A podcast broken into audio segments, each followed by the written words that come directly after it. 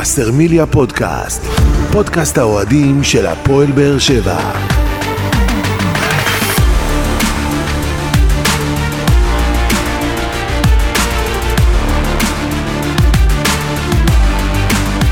שלום לכם וברוכים הבאים לווסרמיליה פודקאסט, פרק מספר 12 בסדרת פודקאסטים שמלווה את הפועל באר שבע לאורך העונה ותנסה להתמקד בנושאים שאתם אוהדי הקבוצה תעלו בפ... בפנינו בפלטפורמות uh, השונות. וזה הזמן להציג את החברים שלנו כאן שיהיו איתנו בפרק הזה. שלום גדעון אסולין.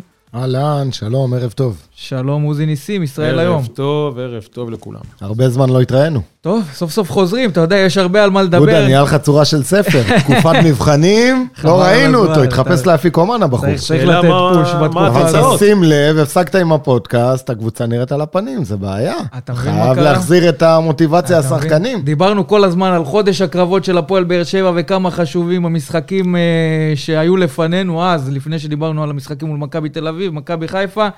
בסופו של דבר ראינו עד כמה זה משפיע ומשמעותי. התחלנו פה איזשהו, אה, אתה יודע, אחרי תוצאות טובות והכל הלך טוב כמו שרצינו. היינו במומנטום התוצאות. טוב, ו... ואז הגיע החודש. הזה, שהתחיל עם הפסד למכבי תל אביב, והוביל לעוד הפסדים ולירידה ביכולת של הפועל באר שבע, ובסופו של אז דבר... אני אומר, בוא נ- בוא הפועל נתחיל. באר שבע רושמת אה, ארבעה הפסדים בשישה משחקים אחרונים, וזה מתחיל להיראות לא טוב, לא רק מבחינת התוצאות, גם מבחינת היכולת שלדעתי הלכנו אחורה, אבל לפני שנעשה את כל הסיכומים, טיזר ונסכם את המשחק כמו שצריך. סיכום משחק, טוב, אז בואו נסכם את המשחק אה, האחרון של הפועל באר שבע, שמפסידה 1-0 אה, למכבי נתניה באיצטדיון טוטו טרנר. וכמו שדיברנו, לא רק מבחינת התוצאות, גם מבחינת היכולת, זה לא היכולת שאנחנו מצפים לראות מהפועל באר שבע. ובכל זאת, למרות היכולת שמתחילה ככה להטריד אותנו קצת, יש לנו בתום 21 מחזורים, אה, אה, אנחנו ניצבים במקום השני בטבלת אה, ליגת העל, צמוד למכבי חיפה, רק שלוש נקודות. אז בטבלה זה די צמוד. מבחינת היכולת, יש פערים גדולים בין הפועל באר שבע למכבי חיפה. כן, וזה מרגיש שאלה לא הפערים, אני לא מדבר מבחינת היכולת. דיברת על, ה... על ההפרש בטבלה ועל המעמד של הפועל באר שבע, ב...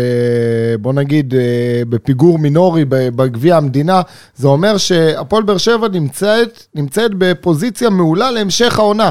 מבחינת האנרגיות, מבחינת מה שמשדרים, מבחינת העננה שמסביב, מורגש כאילו אנחנו הרבה פחות ממכבי חיפה, אה, וזה הרבה מעבר ליכולת הירודה של מכבי חיפה. זה מתחיל בגישה, בסדר? הגישה של החודש האחרון, של הצוות המקצועי, של החדר הלבשה, של פה השחקנים, מסביב, של האוהדים. ודיברת על המשחק בטרנר, המשחק האחרון, זה המשחק ששם נאמרה האמרה.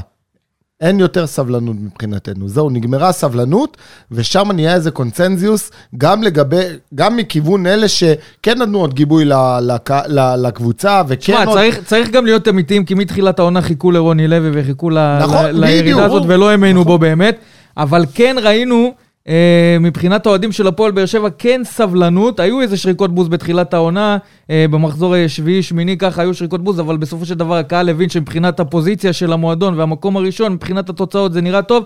אז כן נתנו אה, צ'אנסים לרוני לוי, וגם הוא, מהצד שלו, צריך להגיד, גם פרגנו אז, וגם היום צריך להגיד ביושר, רוני לוי כן ניסה לשנות ושינה מערך, וראינו שהוא גם לומד את הקבוצה תוך כדי, אבל אנחנו חווים בחודש האחרון ירידה גם מבחינת היכולת וגם מבחינת כל מה שאנחנו רואים מסביב, וזה משהו שהקהל קצת מאבד סבלנות לגביו, כמו שאמרת, גדעון. בתחילת דבריך דיברת על השרשרת של האי-הצלחות, ואני יכול להגיד שאולי לדעתי זה נובע בעקבות השינוי של שיטת המשחק של רוני לוי, שהוא עבר מקו 5 לקו 4, חד משמעית. ואנחנו ראינו, בקו 5 ראינו את הקבוצה השולטת, היינו עוד ניצוצות. עוקפת, ראינו דברים טובים וגם ניצחנו. השאלה אם כל פעם שראינו את, את אותו 1-0 מדובר כל כך, עם יכולת פחות טובה, ואז שהוא החליף שיטה, פתאום אנחנו רואים הפסדים, רואים הפסדים בגביע המדינה, רואים הפסדים למכבי חיפה, למכבי נתניה, וזה עדיין בקו 4, שוב, כמו נכון, שרצו נכון. לראות, אבל יכול להיות שבאר שבע בנויה היום עם השחקנים שלה ועם אותם אנשים על הקווים, לא לשיטה הזאת, לחזור לשיטה הישנה, של קו 5, ששם יש יותר לחץ, יש יותר חלק התקפי יותר פעיל, כי יש לנו את שני, שני המגינים התוקפים כביכול על הקווים, שעושים עבודה טובה, אם זה אספריה ואם זה דנילו שראינו ניצוצות ממנו במשחק האחרון. דנילו זה אספרי, אחי. אה, סליחה, אה, דנילו ו... לופז. ו... לופז, לופז. התכוונתי לממרטין. אני- אה, אוקיי. ואז בעצם אנחנו יכולים אולי, אני, אני מבחינתי מקווה שרוני קצת אה, יסתכל על, ה, על העבר ו, ויקרין על העתיד, ואז אנחנו בעצם אה, נראה אותו כבר בשבת, משנה את זהו, ה... אתה, אתה באמת אמרת על ה-4-3-3 של רוני לוי, גם במשחק מול מכבי נתניה בחר לפתוח במערך הזה, כשאבו עביד מגן ימני, אה, מרטינס ובררו באמצע, ומי שקיבלו את הקרדיט בהתקפה זה יחזקאל ואנסה, שאני לא, מבין, לא, לא, נותנים, מבין. לא. לא לא מבין. עוד טוב. פעם, אני, אני מסכים כאן עם אה, עוזי. אני אומר, אה, יש כאן איזו אבולוציה לא, לא ברורה, אם אני מסתכל ככה מתחילת העונה, זה לא הרבה זמן, אבל עברנו הרבה דברים, גם מבחינת הגל, גם מבחינת הקבוצה, איך שהתחברה, עלינו על הגל, אה, פתאום התחלנו להיראות טוב, ועכשיו יש איזה חוסר אמון, הגישה נראית אה, אה, מאוד נרפסת, וזה התחיל, עוד פעם, התחילה העונה, ואנחנו כ- כגוף תקשורתי, גם אנחנו ועוד גופי תקשורת אה, כאן בדרום וגם בארצי, אמרו, חבר'ה, זה בסדר, הקבוצה עוד בהתחברות, היא עושה את הניצחונות, היא נותנת פייט ראוי למכבי חיפה, אפילו ב- ב- בהרבה מאוד שלבים של העונה הייתה מעליה, בפער. ו- ו- ו- וזה בסדר, זה התחבר.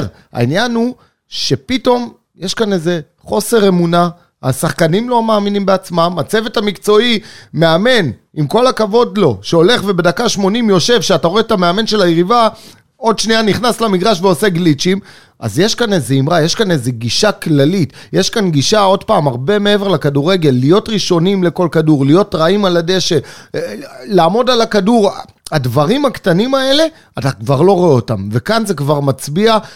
לא יודע אם זה חוסר, אמ- חוסר אה, ביטחון, חוסר אמונה במאמן של השחקנים, או חוסר אמונה בעצמם שהם לא מספיק טובים. אבל יש לא כאן יודע, איזה אני, חוסר... אני חושב שההכנה למשחקים האחרונים, ראינו קבוצה שלא מוכנה ל, ל, ליריבה שלה. הכנה מנטלית בראש ובראשונה. גם מנטלית וגם לדעתי מבחינה מקצועית, למרות שבמועדון אומרים שהעניין הזה של לתת ליחזקאל ואנסל ניסיון לפתוח, זה כדי ליצור לחץ גבוה על נכון, השחקנים של אוקיי, כי נתניה. יחזקאל ואנסה וה- מהירים ביחס כן. לרוקאביצה, זה בסדר, אני להפעיל מקבל את את זה זה. כבר מתחילת המשחק, אבל ראינו ש- אבל זה שזה לחץ לא לא עבד. אפקטיבי. אבל בדיוק, תגיד זה לי- לא עבד. אנחנו ראינו ביום אה, את מכבי חיפה, מה זה לחץ אפקטיבי? נכון, וזה בדיוק, אשדוד בחצי זה שעה בדיוק הראשונה העניין, כי הם עברו לא את רגילים. ה-20 מטר. השחקנים לא רגילים לפתוח קודם כל עם השחקנים האלה מקדימה. השחקנים לא רגילים למערך הזה, אתה יודע, אז אל כי- תפתח כי איתם. כבר אתה יודע- שינו? אבל לקראת נתניה עבדו בשבוע הזה על בדיוק העניין הזה, וזה לא עבד. אתה יודע- למה לא הלחץ. הוא לא אפקטיבי, כמו שעוזי אומר, והוא צודק? אתה יודע למה? כי הפועל באר שבע עושה לחץ עם שלושה- שלושה שחקנים, עם השלישייה הקדמית. בלבד. לחץ עושים כל הקבוצה. מהבלם ועד החלוץ. החלוץ שפיץ מנחה את הלחץ, הוא מכתיב את הקצב, הוא מראה מתי יוצאים, וכולם יוצאים יחד איתו, כל אחד שומר את העמדה שלו ותוקף קדימה. גם הבלם. עכשיו, ברגע שאתה רואה רק שלושה עושים את הלחץ, והקו האמצע שלך עומד מאחורה, נוצר לך בור, שני פסים נכונים של מרכז הגנה, שומרים לך את הלחץ הזה, יוצאים עליך ביתרון מספרי, וזה זה, זה התוצאה. אז כמו שאתה הלחץ מדבר, של אם- הפועל באר אם שבע, נצלול באמת הוא- פנימה- אי אפשר לקרוא לזה לחץ אפילו. נצלול באמת פנימה והסתכלתי על המפה החמה של אה, מיקומי השחקנים, גם מה שלנו מזג האוויר וגם- שם היה? כן, ובוא נגיד ששחקני נתניה היו קצת יותר חמים. שבעה שחקנים של מכבי נתניה, בממוצע מיקומים, בחצי ההתקפי שלהם, לעומת חמישה שלנו, ואם ניכנס עוד יותר פנימה, במרכז המגרש, שלושה שחקנים של נתניה קבוע על שניים שלנו, תמיד מבין? הם ביתרון מספרי? במרכז נכון. המגרש. אתה מבין? מכבי- מה שמכבי תל אביב... זאת הכנה של מאמן, שיודע בדיוק איפה. הנקודות. אבל זה, מה ש... זה בעצם מה שמביא בן עילם, הביא לנתניה מאז שהוא הגיע. ראינו את זה נגד מכבי תל אביב, נגד מכבי חיפה. הם עושים לחץ גבוה ולחץ של הרבה זמן, לא לחץ של עשר דקות רבע כל שעה. ה-90 דקות. הם, כל הם הת- לוחצים, לא הורידו רגל יש שם מהגב. חבר'ה צעירים, נמרצים, מתלהבים, וזה מה שאין בבאר שבע היום. נכון. עכשיו, תגיד לי. וגם מה ש- כשהרווחנו כדורים, גם כשהרווחנו לא היה כדורים, מה לעשות איתם. אתה רואה שוויטור מרוויח כדור, נותן למרטינס, כאילו מרטינס עומד מאחורי שחקן של אה, מכבי נתניה, מנסה להשתחרר, אה, בין הבודדים שעוד ניסה לעשות תנועה ולהרוויח, אתה יודע, אופציית אה, מסירה, להיות פנוי, הוא מקבל כדור, מסתכל קדימה, כל שחקני התקפה שלנו מכוסים על ידי שחקני התקפה של מכבי נתניה, ואף אחד לא עושה תנועה, המשחק תקוע. לעומת זאת, אתה מסתכל על מכבי נתניה, ואתה רואה שכל שחקן שמרוויח כדור, יש לו שתי אופציות מסירה לפחות. זה מה ששחרר את המשחק, ושלנו היה. תקוע מבחינה התקפית. חד משמעית, הם יוצרים אופציות לעצמם. עכשיו תראה, מה שמכבי תל אביב עשתה נגדך, מכבי חיפה עשתה נגדך, מכבי נתניה עשתה נגדך, בסדר? זה, זה, זה, זה באות... עכשיו, איפה השיעורי בית? איפה? אתה יודע שמכבי נתניה ככה תבוא מולך. אתה ידעת שמכבי תל אביב תבוא מולך ככה אחרי ההפסד שהם קיבלו 3-2 ב- ב- בגלל זה אני אומר, זה עניין של הכנה מקצועית. חד משמעית. הכנה לקויה. חד משמעית. עכשיו, זה הרבה מעבר לכדורגל. זה, אתה מדבר, אתה יודע מה, כל הזמן אנחנו אומרים, רוני לוי מאמן טקטי. זה א' ב' של טקטיקה. לחץ זה טקטיקה, זה לא טכניקה, זה, זה טקטיקה, זה ברור. קבוצתי, זה איך אתה עומד על המגרש, איך אתה יוצא קדימה. ב, ב, ב, אתה יודע מה, בשריקה אחת של המאמן כולם יוצאים. יש, יש רגעים שאתה יכול להפחית לחץ וללכת אחורה ולסדר את המשחק, אבל תדע לווסת את זה. אתה לא ראית את זה בשום שלב של המשחק. נכון. ופה זה הבעיה. ואתה ראית שמכבי נתניה הגיעה יותר מוכנה, וראינו גם ב... בסוף משחק, המינהלת מפרסמת כל מיני נתונים, אז יש גם נכון. את נתוני המסירות אה, שהובילו למצבים מסוכנים אה, מול השער, שהובילו לאיום ל- לשער. ואם אני הסתכלתי גם על באר שבע וגם על נתניה, אני יכול, יכולתי לראות גם למה זה לא עבד מבחינת הפועל באר שבע, כי מכבי נתניה מרוויחה כדור מאחורה, אה, שש, שבע, שמונה מסירות מהחלק האחורי לחלק הקדמי, אבל אתה רואה את כיוון המסירות, אתה רואה פריסה כמו מניפה ממש של שחקני נתניה, זאת אומרת, זה על וראית כל את זה המגרש. בבירור ומק- במהלך של הגול. בדיוק, 16 מסירות וגול. מדהים. ואם אתה מסתכל באר שבע, יש לנו ברוב ההתקפות של הפועל באר שבע, כדורים ארוכים שמדלגים על הקישור, וכשכבר מגיעים לאזור, אתה רואה 6-7 מסירות על אזור של 30 מטר, כאילו שחקן אחד עורך על השחקן השני, וזה לא עובד מבחינה התקפית, זה, זה נתונים כשהאוהדים- שמראים למה זה לא הולך. נכון. כשהאוהדים שואלים על מה אתם עובדים באימונים, זה בדיוק העניין. כשאני בא למשחק כדורגל, תן לי לפחות ארבע, חמש התקפות נורמליות. שלוש פסים אתם לא צריכים לעשות. זה, זה, אתה יודע, זה לא יכול להיות, זה לא... זה... עזוב קבוצה צמרת, גם קבוצה תחתית יכולה לצאת לכמה התקפות נורמליות. עכשיו, עם כל הכדורגל הרקוב, עם כל הכדורים ארוכים שאתה צודק, ממכבי חיפה התחלנו לשחק כדורים ארוכים כאילו אנחנו עכשיו נכון, זה מה שהנתונים גם כאילו אומרים, יש אתה לך. חלוצים שיודעים להשתלט על כדורים ארוכים, נתונים- ויודעים- ויודעים ככה להשעות את המשחק נכון. אין לך את זה, אתה לא יכול לשחק כדורים ארוכים, אבל אבל- כשאין לך אופציה ואין לך אמצע, אז למה אני אומר הכנה לקויה? כי כמו שאני יכול להוציא את הנתונים, גם אנשי הצוות של הפועל באר שבע יכולים להוציא את הנתונים, וכמו שאתה מנתח את זה פה, רוני לוי והצוות יכולים גם לנתח ולבוא יותר מוכנים, ונראה שבמשחקים האחרונים לא באמת נעשית עבודה שמכינה את הקבוצה בצורה ראויה, ועל זה אני חושב גם, רוב התלונות של אוהדי הפועל באר שבע, כי סבלנות הייתה. לאוהדים אני לא בא בטענות. הייתה... כי, ו- כי ראינו כבר שהיה לחץ אה, בשלב מוקדם יותר של העונה, אבל הוא נרגע ובאמת ניסו לתת צ'אנס. ויש ביקורות, אתה לא יכול להשתיק את הביקורות, כי כשהן מוצדקות אנחנו והן גם לא רוצים רציניות להשתיק את ומקצועיות. הביקורות. כי עוד פעם, יש, אנחנו יש לאנשים מה אנחנו להגיד, הם רואים את. אותו דבר, אנחנו- ולא רק אנחנו רואים את זה, גם במועדון. תראה, המחלוקת עד היום הייתה, כולם הסכימו שהכדורגל של באר שבע משעמם מתחילת העונה, הכדורגל אפור, אבל המחלוקת הייתה אם רוני לוי טוב או לא טוב. כל עוד הפועל באר שבע צברה נקודות ונראתה כמו קבוצה, ו- ורוני לוי בעצמו פענח את הבעיה ועבר לשיטה כמו, ש- אה, ש- כמו שעוזי אמר, לשיטה שהיא באמת מתאימה לקבוצה של 3-5-2, כי מה לעשות, לופז עם כל זה שהפכנו אותו למגן גדול, שמסתבר שהוא לא הכי גדול, הוא עושה הרבה חורים בהגנה, שהוא משחק, שיש לו שלישיית בלמים טובה מאחוריו, והוא משחק ככנף ופחות מגן, הוא בא הרבה יותר. יותר לידי ביטוי, נכון. ואספריה אותו דבר בצד ימין, וה- והאמצע שלך טיפה נראה יותר נורמלי, והחלוצים יותר מאוזנים, וכולם מרוויחים. עכשיו, עשית את זה, זה הלך מצוין, אז חצי משחק לא הלך לך, מה, אתה חוזר אחורה?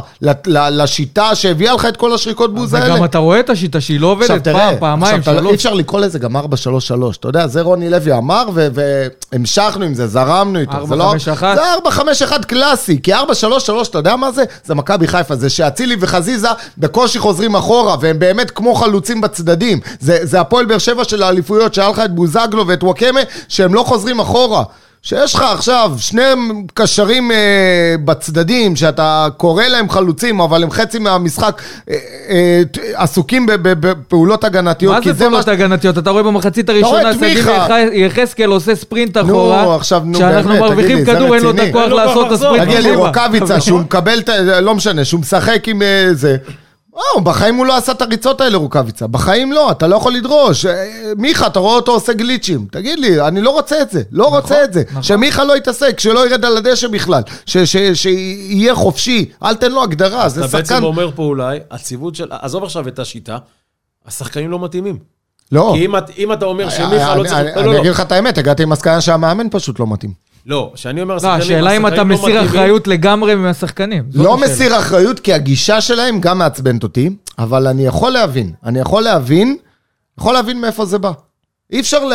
אין מה לעשות. כשאתה תהיה טוב ו- וזה, אז אתה חלק מההצלחה, ואנחנו שיבחנו עד עכשיו את רוני לוי, לא אמרנו, וואו, איזה גדולים. נכון, כולם היו גדולים, אבל שיבחנו את רוני לוי, איך הוא שיפר את, אה, את רמזי ספורי, ואיך הוא עיצב את זה, ואיך בררו נראה, ואיך... אבל כשאתה, פתאום אתה רואה חודש כזה חשוך, וזה החודש הכי חשוב שלך בעונה, בסדר? מסכנין אמרנו, אנחנו נכנסים עכשיו כן. לחודש מטורף. כן. נכון? ואתה פתאום מגיע לאשדוד, שעזוב אותך, יש להם אה, סגל אה, בדיחה יחסית לסגל של הפועל באר שבע, ואתה מגיע והרגליים שלך רועדות למשחק מולם, אז זה אומר דרשני. זה אומר שמישהו כאן נכשל, מישהו נרדם בשמירה. אין, אין משהו אחר. וקל לא יהיה, לא יהיה באשדוד. שלא תטעו בכלל. איזה קל, איזה קל, אני מפחד פחד מוות מהמשחק כי הזה. הם מגיעים אחרי תבוסה אז מאוד קשה. רגע, רגע, רגע, רגע. לפני שאתה כבר מגיע לאשדוד, בוא ניתן טיזר. מתכוננים למשחק הבא. אז כמו שאמרתם, בשבת הקרובה הפועל באר שבע תצא למשחק חוץ אה, מול אה, מ"ס אשדוד, ואתה נתת כבר פה אה, פתיח. הכנה מוקדמת, כן? אז אשדוד מפסידה במחזור האחרון, מה זה מפסידה? מובסת על ידי מכבי חיפה בסמי עופר, 6-0, וזה יכול להיגמר הרבה... אם לא השוער כן. שלהם, שהוא שוער בלי ניסיון, ועצר שם כמה כדורים, שאתה יודע מה, באמת, שאפו, יכול להיגמר בדו ו- ספרתי. ואז בסוף המשחק אתה רגע, רואה... את- נגדנו ג'רפי עומד, לא לא? בטוח.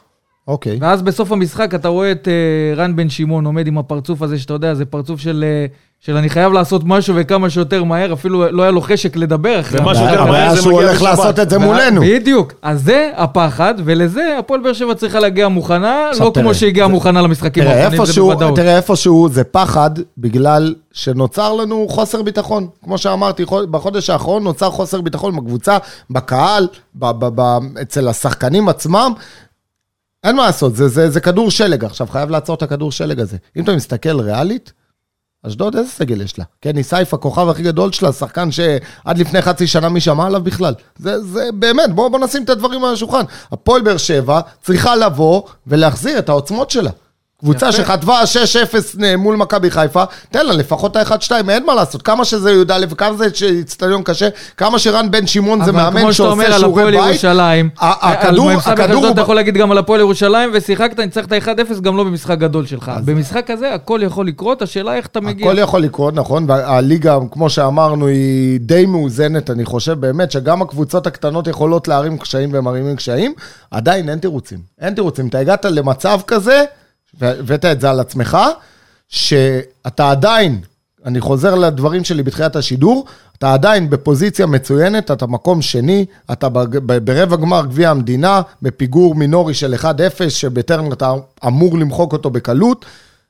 עדיין אתה צריך להחזיר לעצמך את כוח ההרתעה. זה נכון. הכדור אתה ברגליים אתה שלך. יודע מה מעצבן אתה- אותי? איך- אתה יודע אתה תבחר אותי? איך לעשות את המשך העונה. במשחק מול מכבי נתניה, הכל גישה. הכל ש- גישה. כמו שדיברנו פה על המיקומים של השחקנים, במשחק מול מכבי נתניה, דווקא אחרי השער השני של נתניה שנפסל על ידי עבר, הפועל באר. שבע ניסתה לשחק כדורגל, וראינו שגם מבחינת המיקומים זה בא לידי ביטוי, אבל כשיש למה שבעה רק שחקנים בדקה שלנו. ה-70? מתי זה היה? אתה מבין? אז, למה? איפה הייתם למה? 70 דקות? זאת השאלה, למה לא לבוא בגישה כזו מההתחלה? אתה בא, במשחק בית שלך, תבטל את היריבה, תפחיד אותם, תגרום להם להילחץ מזה ואני שהם חושב משחקים שאם מולך. ולא כמו שבן אילם אמר, ידעתי שאם אני בא לבאר שבע 30 דקות הם לא עושים כלום, אני יודע כבר שהלחץ ואני עליהם. חושב שאם באר שבע הייתה לוחצת, כמו, ש... כמו שנתניה לחצה את באר שבע, וכל הקהל איתה, המשחק הזה היה נגמר ב-2-3 קל לבאר שבע. נכון. והגישה צריכה להיות לקראת מ"ס אשדוד. כי גם מכבי נתניה, הפועל באר. שבע, בסגל יותר נכון. טוב ממנה. ברור, לבוא, לטרוף את אשדוד מה- מה-. מתחילת מה המשחק. שמכבי נתניה עשתה, מה איך שמכבי נתניה נראית, ככה אני מצפה שהפועל באר שבע תיראה. עזוב את המסירות ואת הענת כדור ואיך הם... אבל את ההצטרפות של השחקנים, את המעורבות של רוב השחקנים ב- ב- ב- במשחק של הקבוצה, את כן. הלחץ, את ה... להיות ראשונים לכדורי גובה. התנועה מקדימה, לא להיות שלא. תקועים, תמיד להישאר אין סיבה שלא, במיקומים אתה. התחלת את העונה ככה. תחזיר לשחקנים את הביטחון. נכון. תחזיר לשחקנים את הביטחון. אתה כאן אה, מדבר איך יהיה ואיך יהיה, צריך לקחת בחשבון שהשחקן הכי מוביל שלך השנה, רמזי ספורי, לא יהיה בשבת. נכון. נכון. וראינו כבר כמה כרטיס אדום משחקים. שהוא לא היה, וזה לא בדיוק הלך. אולי עכשיו, מיכה צריך, איך אומרים, לקחת מושכות. לקחת את המושכות כן, אבל, בידיים. אבל אני אגיד לך כבר מעכשיו, אם הוא הולך ו- ומציב את מיכה בתפקיד טקטי, והוא אומר לו, תשמע מיכה, אתה מבחינתי לוקח את מספר 8 שלהם, וחוזר איתו להגנה, לא, לא, ואני לא, לא, שייתן למיכה ואתה לא נוגע יותר מארבע נקודות. שחקן חופשי. חופשי, זהו. זה השחקן, יש לך רוצה. שם את מרטינס יפה. ויש לך את אה, בררו, שים מקדימה את מיכה, מיכה בניגוד לספורי, כן יודע לנהל משחק. ספורי עם כל זה שהוא נותן, נכון. אה, הוא נותן אה, עונה גדולה, אי אפשר לקחת את זה ממנו, אבל חוץ משני מסירות לרוקאביצה שאני זוכר, לא ראיתי אותו יותר מדי מנהל את המשחק. מיכה כן יש לו את התכונה הזאת של לבוא לקשר האחורי, לקחת את זה, ל- לנהל ימינה, שמאלה, להכניס כדור עכשיו על 30 מטר. אל תיתן לו לרדוף אחרי מגינים. אבל גם אני- מיכה אתה יודע מה צריך... אני מצפה, מה החלום שלי לגבי מיכה? שכמו שאצילי החזירו לו את הביטחון, תחזירו למיכה. מיכה לא שכח לשחק כדורגל. תחזירו לו את הביטחון, תיקחו אותו, ת- ת- תלטשו אותו, תחבקו אותו, תיתנו לו את הביטחון, אנחנו נהנה וביטחון, נהנה דיברנו על ממנו. זה כבר כמה פרקים, שביטחון ממנו. בונים תוך כדי דקות משחק. אבל גם צריך להגיד פה עוד דבר נכון. חשוב, מיכה צריך גם מעצמו לבוא ולדרוש את הכדור, לא לעמוד באיזה צד ולחכות שימסרו לו. כן, אבל זה- למשוך, עוד פעם, אם אתם- אתה תציב אתם אותו אני באגף, אז הוא יהיה אני בצד. אקח אתכם שנה אחורה. ז'וזואה היה מושך, היה מבקש את הכדורים, היה. צועק שלא מסרו לו את לנו, הכדור. חסר לנו זה playmaker. מה שצריך להיות פה. חסר לנו זה playmaker. מה שמיכה צריך לעשות, לדרוש את הכדור כל פעם שהכדור יעבור דרכו, בכל התקפה. וכנראה שרוני לוי גם יעשה כמה שינויים אה, בהרכב של הפועל באר שבע למשחק הזה. קודם כל רוקאביצה כנראה יפתח, כנראה שגם אה, מרמנטיני יקבל כן. אה, מקום בהרכב להופעת בכורה. שיחק מחצית אחת מול נתניה. אני חושב שזה שחקן שיכול לתרום, ויתרום לנו, אתה יודע מה, לא יכול. הוא יתרום לנו, אני לא יודע אם כבר העונה, כי עוד פעם, אני מקווה שבאמת רוני לוי לא יכבה אותו. לא יכבה אותו, יגביל אותו, בפ... שחקן, הוא שחקן. לליגה הישראלית הוא שחקן, אנחנו יכולים ליהנות מה- ממנו וצריכים ליהנות? ממנו. למה אתה מתכוון יכבה אותו? מה זאת אומרת? ייתן לו- פחות אה, חופשיות כן, קדימה? כן, בדיוק, בדיוק. הגדרת את זה בצורה הכי נכונה. ברגע שאתה מגביל. שחקן בחופשיות שלו, בוודאי. אתה יודע, אני, אני זוכר את זה עוד מהימים של יוסי בניון, שמאמנים היו מה- אומרים מה לו, ש- תעשה מה שאתה רוצה על אז מה המגרש. שאתה מתאר פה עכשיו, יכול להיות שלרוני לוי יש השפעה מאוד גדולה לחלק מהשחקנים שמציגים כדורגל פחות ברור, זה זה מה שאני אומר. השחקנים זה עושים מה שהמאמן אומר. אומר להם, יגיד לך, שחק פה, אתה. תשחק פה. מה לעשות, עכשיו אתה בתור שחקן, זה המאמן שלך, אתה רוצה גם לקבל דקות משחק, כי לא באת לי בספסל או להיות ביציע, אז אתה תעשה את הפעולות שלו, אבל אתה כבר במלכוד, כי זה לא הכדורגל שלך.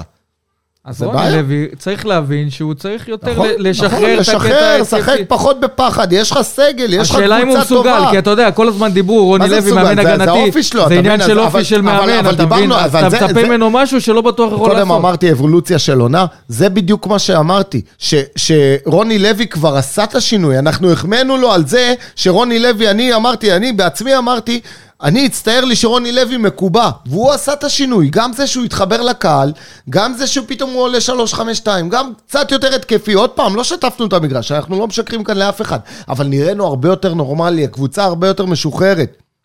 ראית? מה, למה אתה חוזר של- אחורה? למה אתה... היום, למה היום אחורה? מבחינה התקפית זה נראה שאתה לא עובד באימונים, זה מה, אני מצטער להגיד את זה, כן? אבל זה נראה שאתה לא עובד אה, באימונים, ו, ובהפועל באר שבע יצטרכו אה, לדעת איך לעשות באמת את ההתאמות הנכונות. אני אסביר לך מה זה לבוא מוכנים. זה לעשות שיעורי בית, זה ללמוד את אשדוד, כמו שנתניה למדו את באר שבע, שחקן שחקן, לסגור אותם מההתחלה. לחץ גבוה, זה לא בעיה של כושר גופני.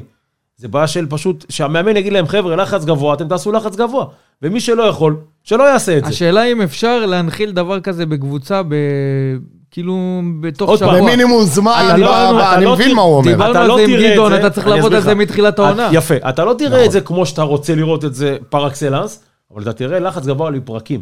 ולא של שלושה שחקנים, לפחות חמישה, שישה שחקנים, זה גם יותר אפקטיבי. כי ראינו שלחץ גבוה של אה, חיפה, שחקני אשדוד הלכו לאיבוד, 20 מטר מאבדים את הכדור. נכון. זה מה שצריך להיות במשחק השאלה אם, הזה. אם הקבוצה של רוני לוי מסוגלת לעשות את זה, זאת השאלה. ואם רוני לוי מסוגל לעשות את זה תוך שבוע, מסוגל- כי- מסוגלת, כי ניסו לעשות את זה מול נתניה וראינו שזה לא עבד. מסוגלת, היא מסוגלת. רוני לוי, כן, זה זה בידיים שלו. עוד פעם, להחזיר ביטחון, להחדיר אה, אמונה בשחקנים, זה הכל מאמן. תראה את ברק בכר, עשה שני הפסדים, או לא משנה מה, שאיבד נקודות עם הפועל ירושלים ועם אה, מכבי נתניה. נתניה. הוא אומר את זה בשידור, הוא לא מתבייש גם, הוא אומר, חבר'ה, טעינו, עשינו את הפדיחה, אנחנו באים לכתוש. והוא קטש. כן, אבל זה פה הכל היה... מה אתה משדר, זה הכל מה אתה משדר, זה כבר מהרעיון אחרי המשחק בתור מאמן, תוביל, תהיה מנהיג, שילכו אני אחריך. מצטער להגיד לך, כן, אבל זה לא משהו שאתה יכול לצפות מרוני לוי. אז כי זה לא זה האופי עצוב של הבן אז אדם. זה עצוב לא מאוד, מה זה הבן לא. אופי של רוני בן אדם, יגיע אבל אתה מאמן.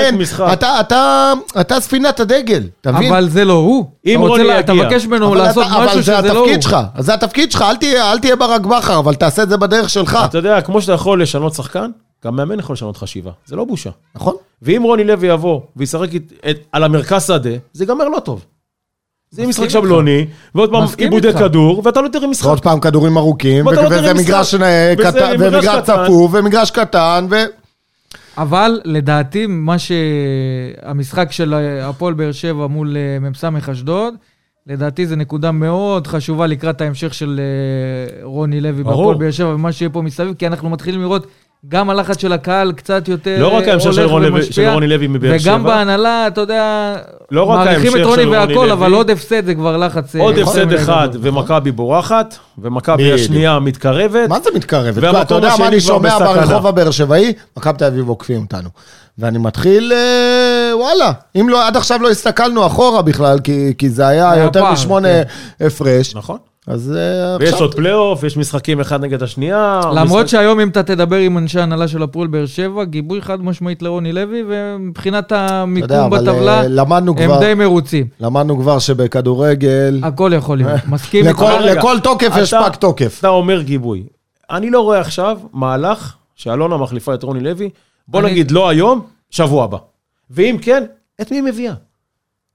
אתה לא יכול להביא לבאר שבע עוד מאמן. אתה מסכים איתי, אתה מסכים איתי, אבל שלא משנה. עכשיו תגיד לרוני לוי, תשמע, אני לא מרוצה בכלל, תרד, אריק בנאדו, קח את המושכות. רד, ברדה, תיקח את המושכות, שים את מליקסון וברדה, תביא את אופיר חיים, תביא את ניסו, תביא את בן אילם. לא משנה מה, קבוצה לא יכולה לראות כמו הפועל באר שבע. מסכים עם ה- לחלוטין, עם ברור. הכלים האלה, מסכים איתך לחלוטין. מינימום מסיר, מין, ארבע, חמש התקפות. תראה מה אני מבקש? יש לך. ארבע, חמש התקפות. בואנה, דיברתי על זה גם בשידור. מדברים איתי אוהדים מאילת, מעפולה, מבית שמש, מפתח תקווה, מ... אחרי המשחק שעשינו את כל היציאה. אתה יודע כמה אוהדים, כמה- כמה- כמה דברים האלה אוהדים, הם לא מבקשים עכשיו איזה משהו יוצא דופן. בואנה, אבל... בסך הכל להיראות ויש פה מבחינה שחקנים- התקפית, כמו קבוצה נורמלית ויש פה בליגת העל. שחקנים שעשו דבר זה אחד או בדיוק שניים בכדורגל העניין. הישראלי. זה זה לא בדיוק העניין, שחקנים. שגם עם השחקנים האלה, אתה יודע מה, תבוא, תגיד להם טוטל פוטבול, צחקו. כמו בשכונה, מבחינתי אני לא אומר לכם שום הערה, תבואו ל- ליום, ש- ל- ליום שבת, צחקו איך שאתם יודעים, אתה תראה הרבה יותר טוב, אני לא אומר לך שתנצח, אבל אתה תראה הרבה יותר טוב ואתה מאיך יודע שאתה את מה נראה. אני לא קונה? תוך כדי משחק אני חושב שזה לא טוב, כי שחקנים לפעמים לוקחים את זה על עצמם. נגיד אספריה, שריקות בוז בחילוף שלו, הוא חשב שזה שריקות בוז על מה שהוא עשה במשחק. הוא לא. לא ידע שזה רוני, רק אחר כך הסבירו לו. אבל אני אומר, זה משפיע על השחקנים. חד משמעית. אז תוך כדי משחק אני חושב שזה לא נכון. אבל...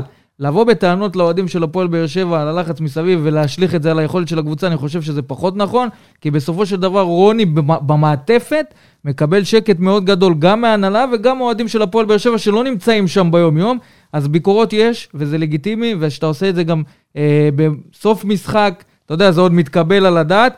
שחקנים כן, אני חייב לציין שדיברו איתי שחקנים אחרי המשחק הזה, והשריקות האלה השפיעו עליהם. ברור שהן ברור משפיעות. ברור שהן וראית משפיעות, גם את ולקהל הלחץ תוך כדי המשחק. לקהל יש כוח, לקהל יש כוח לטובה ולרע. ואני יכול להגיד אין מה לעשות, ואני לא מאשים את הקהל בכלל לא, אין מה לעשות, אבל כשהקבוצה מצליחה ואומרים שהקהל דחה והקהל תרם, אז כשהקבוצה טיפה לא מצליחה ושריקות בוז, אתה יודע מה, שריקות בוז ניחא, כי באמת הקבוצה לא נראית כמו כלום ושום דבר. אבל להגיע לפסים של כלל שחקן ספציפית, וזה לא שחקן אחד, זה בוא נגיד תשע מתוך ה-11,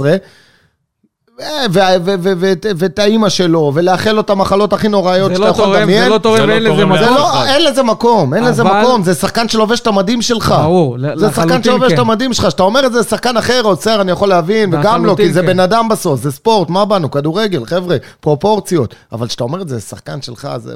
ואני יכול. להגיד לכם אני- שהס- אני לא מקבל את הדברים האלה. שהשיח במחצית, במקום שיהיה שיח נכון. מקצועי, היה שיח יותר של להרגיע את השחקנים מאותם שריקות בוז שהם קיבלו כמה דקות קודם. לא היה שום, שום דבר כמעט טקטי במחצית, היה קודם כל להרגיע את השחקנים שיעלו רגועים יותר למחצית השנייה.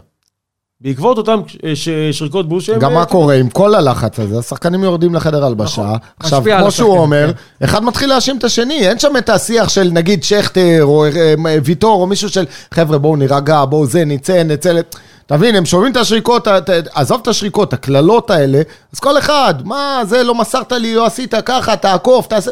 אתה מבין, זה מתחיל כבר האשמות, זה לא והגרעין הזה מתחיל להתפרק. וזה מה שהכי מטריד. שכל המשבר אמון הזה שקורה בין הקהל, בין, בין הזה, וזה קצת הזוי, שזה כבר מתחיל להתקרב לנקודת אל-חזור. בדיוק, וזה, וזה קצת הזוי. שאנחנו מדברים על זה, אז היינו- במיקום ובפוזיציה ברור. של הקבוצה.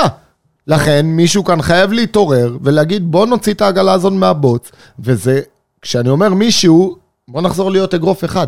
גם הקהל, גם אין מה לעשות, הקבוצה תצטרך לתת לנו תצוגה הרבה יותר טובה. לדשא רוני לוי יצטרך לחיות את חייב. המשחק הרבה יותר ניצחון עם טוב. כדורגל טוב, והקהל כן חייב לחזור לדחוף, כי אין מה לעשות. אחרי השחקנים האלה ואחרי המאמן האלה, אחרי המאמן הזה, יש סמל, והסמל הזה נשאר לנצח, הוא לפניהם ואחריהם. אז אני רוצה רק להתייחס לכמה אירועים שקרו אה, בסוף המשחק. קודם כל, אה, עשרות, אה, אני לא אקרא להם אוהדים של הפועל באר שבע, כי היו שם בעיקר ילדים. ילדים, ילדים, אתה כן, יכול להגיד בגיל- ילדים. כן, ילדים בגילאי 12 עד הטיפש 14, עשרה. כן, נגיד משהו כזה, שחיכו לאלונה ברקת ועשו שם כל מיני דברים שפחות מתאימים מבחינת התלהמות וכאלה, ו... וכל, היו אירועים שהם פחות אה, נעימים, וזריקת האבן של אה, גם נער בן 16 וחצי לכיוון אה, אה, האוטובוס של שחקני מכבי נתניה, שגם אה, ניפץ את השמשה. והוא הוא עמד לדין, וכרגע, לפי מה שאנחנו יודעים, גם ביקשו הארכת מעצר עד אה, נכון, תום ההליכים. כן. ו- ככה צריך שני- להיות. שני אירועים שבאמת... אה, תקשיב, לגבי האירוע הראשון, פחות, אה, אמרתי נעימים את זה, ופחות ואני מתאימים אומר, לכדורגל. גועל נפש, גועל נפש, כי, כי לא משנה מה המסר שרציתם להעביר, ואם המסר הוא על רוני לוי, אל תהיו כמו חיות, אל תהיו כמו בהמות, במיוחד לא כלפי אלונה. זה כפיות טובה לשמה, זה, זה, זו אישה שבאה והצילה לא את הקבוצה, הצילה אבל את העיר חשוב לי הזאת. גם להדגיש, הצילה את העיר ילדים, הזאת. ילדים, כן, שלא- כן, אבל לא הילדים האלה, בסדר, זה לא במכבי תל- ילד בגיל אבל ארבע, זה עדיין ילד ש... בסוף אנשים שומעים על זה. והילדים האלה מייצגים גם נכון. אותך כביכול, כאוהד הפועל באר שבע, וזה לא, לא לא מתאים. ילדים, נכון. מה אומרים? אוהדי הפועל באר אתה שבע. יודע מה. ואני מצפה מ- מ- ממבוגרים שיש שם באזור, אם זה ילדים, אז כן, תרחיקו אותם. תרחיקו אותם, תשלחו אותם, תנו להם בעיטה בתחת. בסופו של דבר באמת היו גם גם זה אוהדים? יותר בוגרים שגם... שהעיפו אה, אותם מיד משם, ראינו כן. את זה. מה זה הדבר הזה? תגיד לי. נחשפנו לכמה סרטונים, וראינו יודע, באמת זה את ה- זה אישה שבאמת, אנחנו צריכים לסגוד לה בקטע הזה. מסכים איתך. ואם כבר אנחנו מדברים על uh, התנהגות לא הולמת של, ה, של האוהדים, אז גם uh, השופט ציין בדוח uh, זריקת uh, מצת מכיוון היציאה הדרומי, ובאר שבע נכנסה ב-4,000 שקל, והיום זה כסף, ומחר זה גם יכול uh, להגיע לסגירת היציאה, אז באמת, חבל, לא צריך לזרוק דברים, צריך לבוא לעודד. ולתת הכל ה... ביציאה, כדי ש... שיהיה את כל האפקט ו... וכל הדחיפה לשחקנים על הדשא. אני גם חושב שאין לזה מקום, ואתה יודע, במשחק מול מכבי חיפה, כשאנחנו בפיגור ו... ומכבי חיפה עם שחקן פחות, אז גם היו אוהדים שזרקו על היציע, שלא הבינו ש... מהיציע דברים לכיוון השוער של חיפה, ולא הבינו שזה מה שמעכב את המשחק, אז זה נכון. פשוט לראות ברגל של ותסתכלו. קבוצות אחרות, ביתר סגרו להם יציאה שלם, סכנין סגרו יציאה שלם, אנחנו לא שם. זה לא אוהדים של הפועל באר שבע. אז נכון. תעשו לזה סוף, תעשו לזה קאט, ותעודדו. כי זה. לא, אין לזה שום, שום עניין, וזה לא נותן שום דבר ב, במגרש. אני מקווה מאוד שהמצד של גדעון אצלו בכיס. גדעון, המצא אצלך בכיס? אני לא מעשן. מעולה. אז זה לא הוא, זה לא הוא, אתה יכול להיות רגוע. אני הייתי רגוע מלכתחילה. טוב, בואו אה, נעבור לחלק המרגש של הפרק הזה. יש לנו את הכבוד הגדול לארח כאן את אה, אחד מהשחקנים הגדולים ששיחקו כאן בהפועל באר שבע, ובאופן כללי, לדעתי גם בכדורגל גדולים הישראלי. והגאונים. ללא ספק, שיאן האליפויות הרצופות של הכדורגל הישראלי, מהרן רדי, אהלן. אה, שלום לכם לכולם, הכבוד הוא לי. אני מאוד, כששמעתי את השמות שלכם, אז אה, עלו לי הרבה זיכרונות יפים מהתקופה בבאר שבע. מהרן רדי עם שש צלחות, שאני בטוח שאולי בערב שבת ככה, אתה יודע, על השולחן אתה נהנה מהם. יש לך- סט למשפחה שלמה. אה, האמת, זה הישג, אה, כן, שהוא היסטורי, אבל כפי שאתם מכירים אותי, ההישגים בשבילי האישיים זה דבר אה, משני, אה, מבחינתי התשוקה והאהבה למשחק, אה, ולשמח אנשים, זה הדבר שהכי הכי מסמל אותי והכי מחזק אותי ומביא אותי לאיפה שאני נמצא. ואתה יודע, אני רוצה להגיד לכם לגבי מהרן, הוא קודם כל אחד מהשחקנים בכדורגל הישראלי. מ- לדעתי מבין הבודדים, אין הרבה כאלה שעשו את הדרך מלמטה. מה זה מלמטה? מלמטה, הזמן. אתה- אתה סוג יודע מה של זה למטה. סינדרלה. אני יודע, אני אני- אני מחזק את מה שאתה אומר. לטפס צעד אחר צעד עד לטופ של הכדורגל הישראלי, לעשות את ההישגים גם עם אה, מכבי תל אביב, ואז להגיע לבאר שבע, אתה יודע, אחרי שהעזיבו אותו, אפשר להגיד, במכבי תל אביב, להגיע לבאר שבע ולהשתלט מחדש שוב על הכדורגל הישראלי, ואז אתה רואה אותו באצטדיון טרנר אחרי והכל שש אליפויות והכל רצופות. באהבת האדם, והכל התמונה הזאת, באמונה, זה מצמרר. כן, חבל הזמן, באמת. אחד השחקנים היותר צנועים ויותר אהובים, שגם היו אצלנו ובכלל בכדורגל. וזה אה, עוד לא ו- נגמר. זה לא נגמר, מהרן אנחנו... היום, מהרן היום גם בגילו עוד מעט אה, בן 40 נראה לי, משהו כזה. 39. 39, לא, 40, 40. 40. אה, כבר היה 40. רואה? אוקיי. עוד מעט בן 40, ועדיין מזל. משחק כדורגל, ועדיין בקבוצה שגם הולכת להתמודד על ההעפלה אה, לליגת העל, כרגע מקום ראשון אה, בליגה הלאומית. כי יש לך מנהיג. אין מילה אחרת מלבד שאפו, מהרן. עד מתי אה, מהרן? אה, א', תודה רבה על כל הפידבקים וכל הפרגונים. אמרתי, אני רוצה לשחק כדורגל ולהשפיע על הסביבה שאני נמצא בה, אה, גם כחברה וגם אה, אה, כמועדון ושחקנים.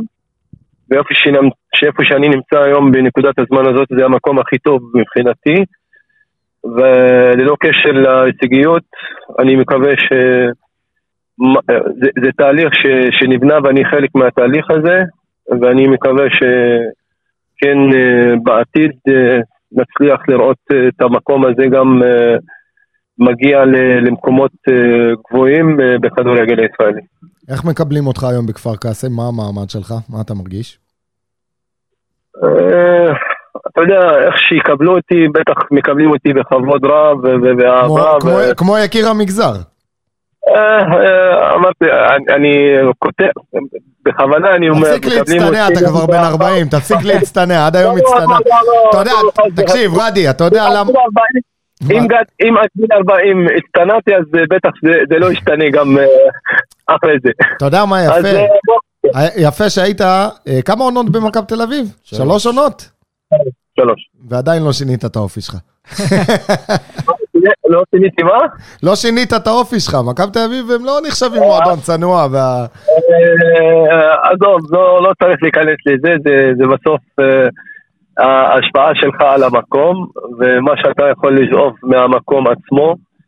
אה, ושם למדתי הרבה, כמו שלמדתי בבאר שבע, בכל מקום שהייתי בו, וזה חוכמה לעשות את זה ב- במהלך אה, הקריירה שלך. אתה יודע, אירחנו כאן אה, בפודקאסט שלנו את אה, לואי טאה, וגם שחקן ששיחק פה, ובאמת חבר טוב שלו. וגם חבר טוב שלך, אבל שאלנו אותו מכל התקופה שלו כאן בהפועל באר שבע, והיו רגעים גדולים וגם היו שחקנים גדולים ששיחקו לידו. שאלנו אותו מי באמת השחקן הכי גדול, שהכי השפיע עליו, בלי להתבלבל ובלי לחשוב פעמיים, המודל לחיקוי שלו, הוא אמר מהרן רדי. מבחינתו אתה באמת היית מישהו שצריך ללמוד ממנו, וגדעון הזכיר כאן גם את העניין של המגזר. יש הרבה שחקנים מהמגזר, גם שמשחקים היום בהפועל באר שבע, בכלל באופן כללי בכדורגל הישראלי, שמסתכלים על מהרן רדי כמישהו שהוא סוג של חלוץ של השחקנים שמגיעים מהמגזר ועשה דברים יפים, ואנחנו רואים את זה גם בפרגונים שלהם ברשת.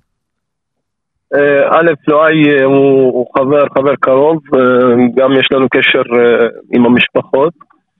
אה, אני, אני חושב שגם לואי אה, עשה אה, את הדרך הארוכה שאני עשיתי בשביל לקבל את המקום שלו הלגיטימי ב- בכבוד רב בליגת העל ובבאר שבע בפרט.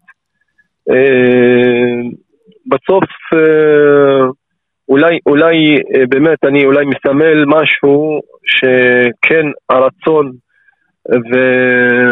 והתהליך והדרך הארוכה בסוף תשתלם ולא צריך להתייאש אה, כי בסוף כדורגל אה, זה דבר נזיל מאוד וכולנו יודעים אין הרבה תקופות יפות אה, ובגלל זה צריכים לבנות את עצמנו בכל מיני דברים ואלמנטים שכן יכולים לשרוד את המקצוע הלא קל הזה ולואי אחד השחקנים שכן עשו את זה בצורה יפה מאוד. מהרן, שהגעת לבאר שבע ממכבי תל אביב אחרי שלוש שנים, הרי היה שם מעין איזה תרבות מסוימת במכבי לעומת התרבות בבאר שבע.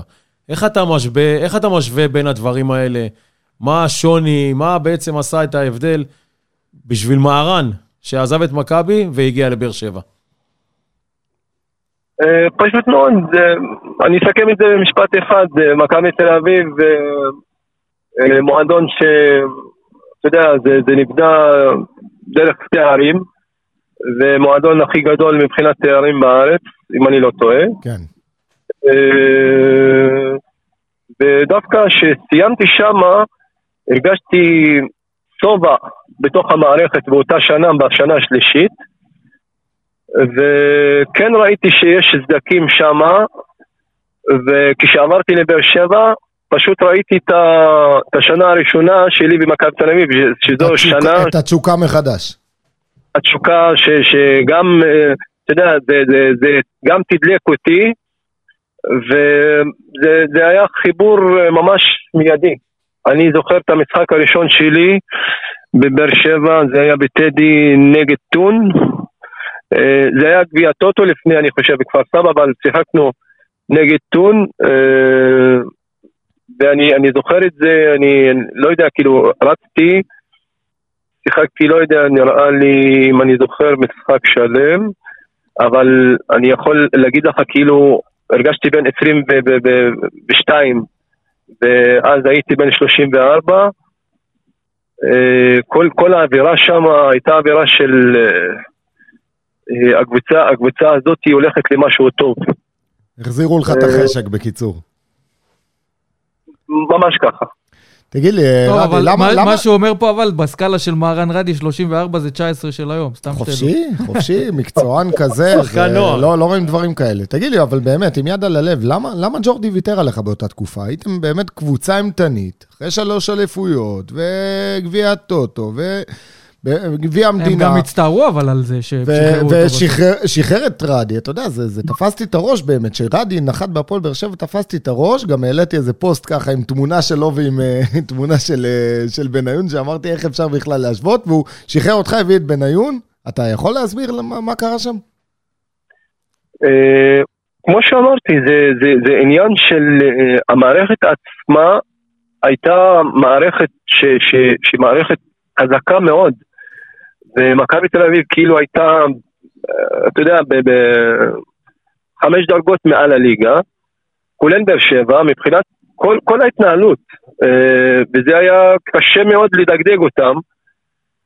ואני כבר ב- בחודשיים, שלושה האחרונים, גם, גם המאמן שהיה, אה, לא, לא כל כך תמך בי, משום מה, ובאמת זה לא היה עניין מקצועי, כי בסוף גם נתתי גול אליפות נגד קריית שמונה, וגם אה, המשחק, אה, סליחה שאני מזכיר את זה, השש שתיים, הפקעתי גם גול והייתי... אוי, אבוי, איזה ידענו- יום. ידענו שזה יגיע זה לזה היום בסוף. השחור שלנו, רדי. לא, לא, כי אתם מדברים אה, יותר מדי על מכבי תל אביב. בגלל זה אנחנו כל כך אוהבים אותך. אז אה, אה, הרגשתי, אה, ג'ורדי, היה לי חוזה עוד שנה, וג'ורדי מאוד העריך אותי, ואמר לי, אתה אתה חלק מהמועדון והכל וזה, אבל אנחנו, שתדע לך, אנחנו הולכים להביא שחקנים בתפקיד שלך.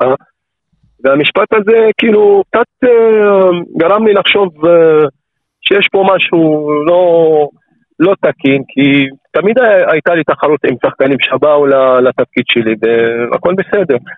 אה, ואז אה, הביאו את יוקנוביץ' אה, בתחילת העונה, והייתה לי את ההצעה ב- במכבי, בהפועל באר שבע כבר, אה, שאלונה ממש אה, אה, חיכתה ליד הדלת, כמו שאומרים, ובאיזה משחק אימון באוסטריה שעשינו מחנה אימון, עשיתי חימום כמעט חצי שעה ולא שותפתי במשחק אימון. ושם הגיעה ההחלטה שאני הולך לעזוב, אז הייתה, הייתה הערכה רבה מג'ורדי, אבל הרגשתי ש, שהם הגיעו למצב שהם כל כך עוצמתיים והם צריכים לשמן את המערכת. בדיעבד זו הייתה טעות, אני חושב שלא בגלל ש, שזה אני, מהרן רדי, אני חושב שדווקא uh, שחקנים שעזבו, אלה שחקנים שהם היו הבסיס של, של התלכיד החזק של מכבי תל אביב, ואני אני יכול אה, להשתחצן מזה, הייתי חלק מזה באותה תקופה, אה, והחליטו מה שהחליטו, וכן, אחרי תקופה, באמת ג'ורדי בא ו... ואמר לי בדיעבד עשינו, עשינו טעות, ודרך אגב, בכל שנה שלקחנו אליפות, אה, ההודעה הראשונה הייתה מ- מג'ורדי קרויף וג'ק אנגלידס, שבירכו אותי על כל אליפות. והזכרת אז, אה, הזכרת את זה גם ש... הזכרת את זה גם שאלונה חיכתה, ואני לפחות ממה שאני יודע, אלונה רצתה אותך אפילו עוד לפני שהגעת למכבי תל אביב ועוד בסכנין. אני אגלה לכם סיפור, שבאותו יום שחתמתי עם מכבי תל אביב, אני ישבתי, אני ואלונה והסוכן בבית שלה, ואמרתי לה, אה, אני הכי כנה והכי הגון והכי ישר שיש, לי, שיש לנו גם הצעה ב- במכבי תל אביב, וזה נפל על, על דברים כספיים שהם לא, לא גדולים, אבל אה, לא יודע, כנראה זה, זה דרכו של האל, שזה לא הזמן, הכל מלמעלה. אה, בדיוק, ו... אבל היחסים ביניכם עדיין טובים, היו טובים גם אחרי אותו רגע שחתמת במכבי תל אביב. מצוינים ו- והכל הכל טוב. תמיד, תמיד אה, אני שמרתי על קשר מצוין עם, רוב אה, הבעלים, המנהלים בקבוצות ששיחקתי בהם. ואז הגעת בעצם, סיפרנו על מכבי תל אביב, ואז הגעת לפועל באר שבע, האנרגיות חזרו, טרנר, קבוצה חדשה, ברק בכר, לוקחים שלוש אליפויות, מסע מטורף באירופה. תכניס אתה, אותנו... אתה היה לך איזה, אני מתאר לעצמי, איזה רצון בעצם לסיים כאן את הקריירה, לא? אה, היה לי כן רצון אה, לעשות את זה, אני אפילו עד תקופה מסוימת אה, הייתי אומר, אה, היה לי- כאילו לא קל אה, להתחבר מחדש לצפון, כי מאוד מאוד אהבתי את השקט שלי בבאר שבע, אני, אתם מכירים אותי, אני אחד שפחות מתערבב והכל. כן. אפילו שחזרתי למשפחה הגדולה וזה רק בגלל הילדים ואשתי שבאמת שהיה לה קצת לא קל, אבל אני מבחינתי, אני אמרתי את זה, הייתי מוכן אה, להישאר אה, תקופה ארוכה בבאר שבע, אבל אה, אתה יודע, לפעמים צריך לקחת החלטות. ואני יכול להגיד שזו הייתה החלטה משותפת, לא, לא רק לי, כי קרו דברים גם מקצועיים, גם בשנה השלישית. אתם יודעים, אני לא, לא, לא נביא, אבל מניסיון, אני גם זיהיתי בשנה השלישית שוב, שיש אתה- שינוי בהתנהלות, זה, זה משהו שהיה דומה מאוד למה שקרה במכבי תל אביב בשנה השלישית. אפשר גם להגדיר את זה כשובע, כי אנחנו הרגשנו את זה גם נכון, בעונה נכון. השלישית וגם לאחר מכן. נכון. לזה אני מתכוון, טובה, ל- בקטע שמה שנעשה הכל ילך אה, כמו שצריך, ו... ודווקא שחקנים שעזבו, אלה שחקנים שכן אה, אה, היו, היו הבסיס החזק של, של הפועל באר שבע. אבל אה, אתה יודע, אני לא יכול להיכנס לראש אה, של המערכת. אה, לא הייתי, אני, אני עדיין לא שמה בכובע של מאמן והנהלה וכל הדברים האלה. אז בגלל זה גם סיימתי את, ההתקשרות המקצועית עם הפועל באר שבע בצורה הכי יפה והכי הגונה, אבל בטח ההתקשרות הרגשית זה יישאר לעד.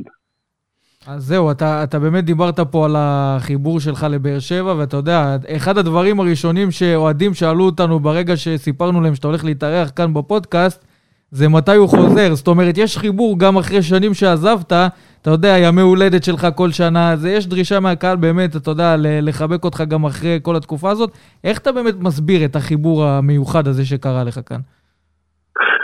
Uh, אנחנו זוכרים שכל כל התחלה לא קלה, בסוף היא, היא, הסוף הוא מתוק, ואני חושב שהיו קצת uh, ירידות ועליות uh, עם הקהל, זה, זה עניין של, אה, של אה, איך אני אגדיר את זה, זה היכרות, אה, כמו, כמו חתונה, שני, שניים שרוצים להתחתן ויש היכרות ויש עליות וירידות בתוך הקשר, ועד שמגיעים לחתונה, אה, אני הרגשתי מהרגע הראשון שאנשים שם, אנשים עושים, אנשים רוצים להצליח, רוצים, אה, רוצים את ההישגיות הזאת, הם אוהבים אנשים שהם כן שמים את כל מה שיש להם בתוך המגרש, ולשמחתי אני בורכתי בדברים שבאמת הם מעבר לכישרון, דברים ש... זה, זה, זה, מחבר, זה מחבר את האנשים אליך, אה, כמו תשוקה, השקעה, אה, רצון לעזור כל הזמן, לנצח בשביל הקבוצה. אני חושב שניסיתי להביא את זה כל הזמן שהייתי על המגרש, והקהל בהפועל באר שבע מעריך אה, את הדברים האלה. ופשוט איפה, איפה, גם איפה שגרתי, הרגשתי שכולם רוצים לעטוב ולתת אהבה, ובאמת, באמת אני, אני הרגשתי כאילו אני במשפחה הגדולה שלי, וזה דרך אגב, זה מה שעזר לי גם להתאקלם ולהחזיר גם על המגרש, כי בסוף זה, אתה יודע, שנותנים לך יחס ויחס טוב, בסוף זה, זה אתה מביא את זה. ביכולת שלך במגרש אנחנו שחקני כדורגל ושופטים אותנו לפי הצד המקצועי. ולשמחתי הבאתי את זה עם, אה, עם הרבה, הרבה רגש, וכנראה שזה אה, זה נכנס ללב של האוהדים, ולשמחתי הרבה אהבה. מהרן, אה, בן הזכיר את זה בהתחלה, ואתה באמת אה, סוג של אה, סינדרלה וסוג של סמל ש, של אמונה ורצון ו, ו, ו, ויכולת ו, וצניעות וכל המעטפת שסביבך, בסוף באמת מביא להצלחה. אתה גם, אם אני לא טועה, התחלת בגיל מאוד מאוחר את הכדורגל. נכון, אני התחלתי בכלל במסגרת של כדורגל, זה בגיל 19, גיל נוער חריג. וואו, מטורף. תל אביב עם ניצן שרזי, זכרונו לברכה. כאילו אה, התחנה הראשונה שלך הייתה נוער מכבי תל אביב. כן, עשיתי חודש שלם. הייתי נוסע לתל אביב כל יום uh, עושה אימונים, היה חודש מבחנים, אני לא, לא, לא זוכר שמישהו, שחקן uh, בעולם עשה מבחנים חודש. הם כנראה שפשפו את העיניים איזה שחקן אחת להם בגיל 19 שמעולם לא היה בקבוצה מקצועית. זה לא היה קל כי לא, גם לא האמינו בהתחלה שכן, מה, אתה בטוח שלא שיחקת במסגרת וזה, וזו הייתה שנה שכאילו הכרתי את הכדורגל. אה, ואז עשית בעצם עונת נוער במכבי תל אביב, ואחרי זה אתה חוזר למג'ד אל-כרום. מכבי כפר כנא, הפועל אשקלון, מכבי הרצליה, בני יהודה, הפועל עכו, סכנין, ששם כבר הייתה התפוצצות, כבר ב- ב- ב- לפי דעתי בהפועל עכו כבר התחילו לשמוע את השם מהרן רדי, אם אני זוכר נכון, אה, ואז בסכנין באמת הייתה לך עונה שסיימת מלך בישולים, ומכבי תל אביב, הפועל באר שבע והשאר היסטוריה, כן? זה... אבל באמת, שאפו גדול, זה, זה מדהים הדרך, ו... אתה האמנת? אתה, אני מחזיר אותך לאותו מהרן רדי שבא למבחנים בנוער של מכבי תל אביב, והאמנת שתעשה קריירה כזאת?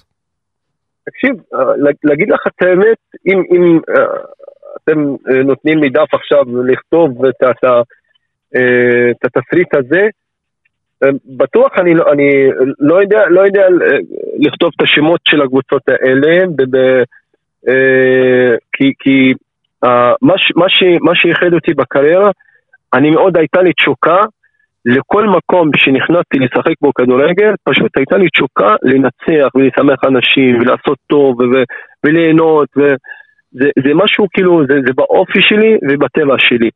ודרך אגב, אה, אני הייתי אמור להגיע לקבוצות גדולות בגיל 25 ו-26 ובגלל שאין לי את הקשרים החזקים, לא הגעתי, פשוט מאוד. ואני לא... זה עניין של יח"צ שהיה לה הרבה שחקנים, שאתה ברחת מזה גם, גם בתקופה שהיית פה, אני זוכר. לא, לא הרבית להתעסק בדברים האלה, שהיום, אתה יודע, בכדורגל זה הולך. אבל, אבל בסוף, בסוף, בטוטל, זה מה שבנה אותי, וזה מה שאיחד אותו גם.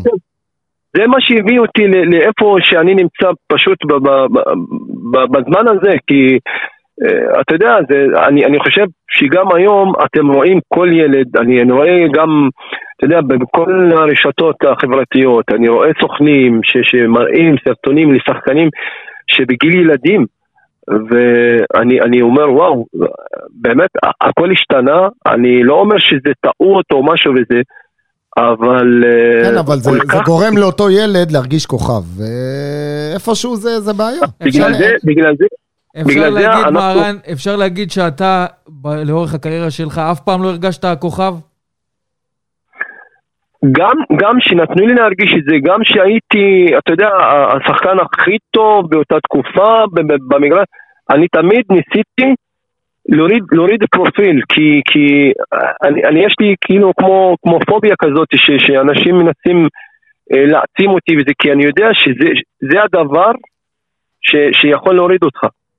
אני אומר לך, זה כאילו, אה, אה, אה, יש כוכבים, כ- סתם, אתה, נזכיר מסי ורונלדו שהם כוכבים כבר 20 שנה, והם חיים עם זה טוב והכל בסדר וזה. אני בחרתי בדרך אחרת, כאילו במצב שלי, לא, אני לא משווה את עצמי אליהם, אבל אה, לצורך העניין, אני, אני כל הזמן ניסיתי אה, לשדר, במיוחד הרגשתי ש, שאני מחויב לשדר את זה לגיל הצעיר, שאוקיי, אתה עשית משהו מצוין וגדול וזה, אתה צריך אה, להצטנע, אה, נגמר. אה, בסוף... להישאר עם אה, הרגליים על הקרקע. זה מה שאיחד טוב. אותו, תמיד. מהרן, ב- כן. מהרן, בשש-שבע שנים, אם אני לוקח את סכנין, מכבי ובאר שבע, והיה לך גם עונה אחת שהיית בנבחרת, לא היה לך הצעות מחו"ל? הרי כולם הכירו אותך, כולם שמעו אותך. כולם ידעו מי זה מהרן רדי בישראל. היו לי, היו לי, היו לי הצעות, היה, הייתה לי הצעה מ- מארצות הברית, אה, שדווקא הם באו לראות אותי ב, נגד, אה, אני, אני זוכר, אם, אם אני זוכר טוב, היינו, שיחקנו נגד ספרטה פראג, נכון? כן, בהפועל באר שבע, כן. ולא יודע, משהו נפל שם, אבל אה, הבנתי גם נגד סאוטהמפטון, הייתי בפנקס של, של קבוצות, אבל אתה יודע, אני, הבעיה פה הייתה הגיל, וגם התוכנים ש, שהיו איתי גם אמרו לי, שאם היית באמת בגיל 27, 28, שזה גם גיל יחסית מאוחר לשחקנים לצאת לאירופה, אה, כן, עם האופי שלך, עם כל התכונות שיש לך, היית כן יכול להיות אה, פקטור אה, חזק מאוד להיות אה, שחקן באירופה. אבל אה, אתה עוד פעם, מבחינתך רצית את זה? אתה מרגיש איזה פספוס בהיבט הזה של אירופה? לא, לא, אה, לא, לא הרגשתי פספוס. כי, יש לזה גם משמעויות, זה להעתיק את האישה, להעתיק את הילדים, זה, אתה יודע, תמיד זה נראה לנו נוצץ, לא תמיד זה קל. אני הייתי רגיל, תקשיב, אני, אני אוהב המון המון לטוס, אני, אני אוהב לצאת, לה- להכיר מנטליות אחרת, מדינות אחרות והכל, אבל אה, דברים כאילו לא, לא הסתדרו בקטע הזה, אבל אה, אתה יודע, אני עשיתי הישג, אה, אני, תודה לאל, אני חושב שמבחינתי לא פחות חשוב מלצאת לאירופה.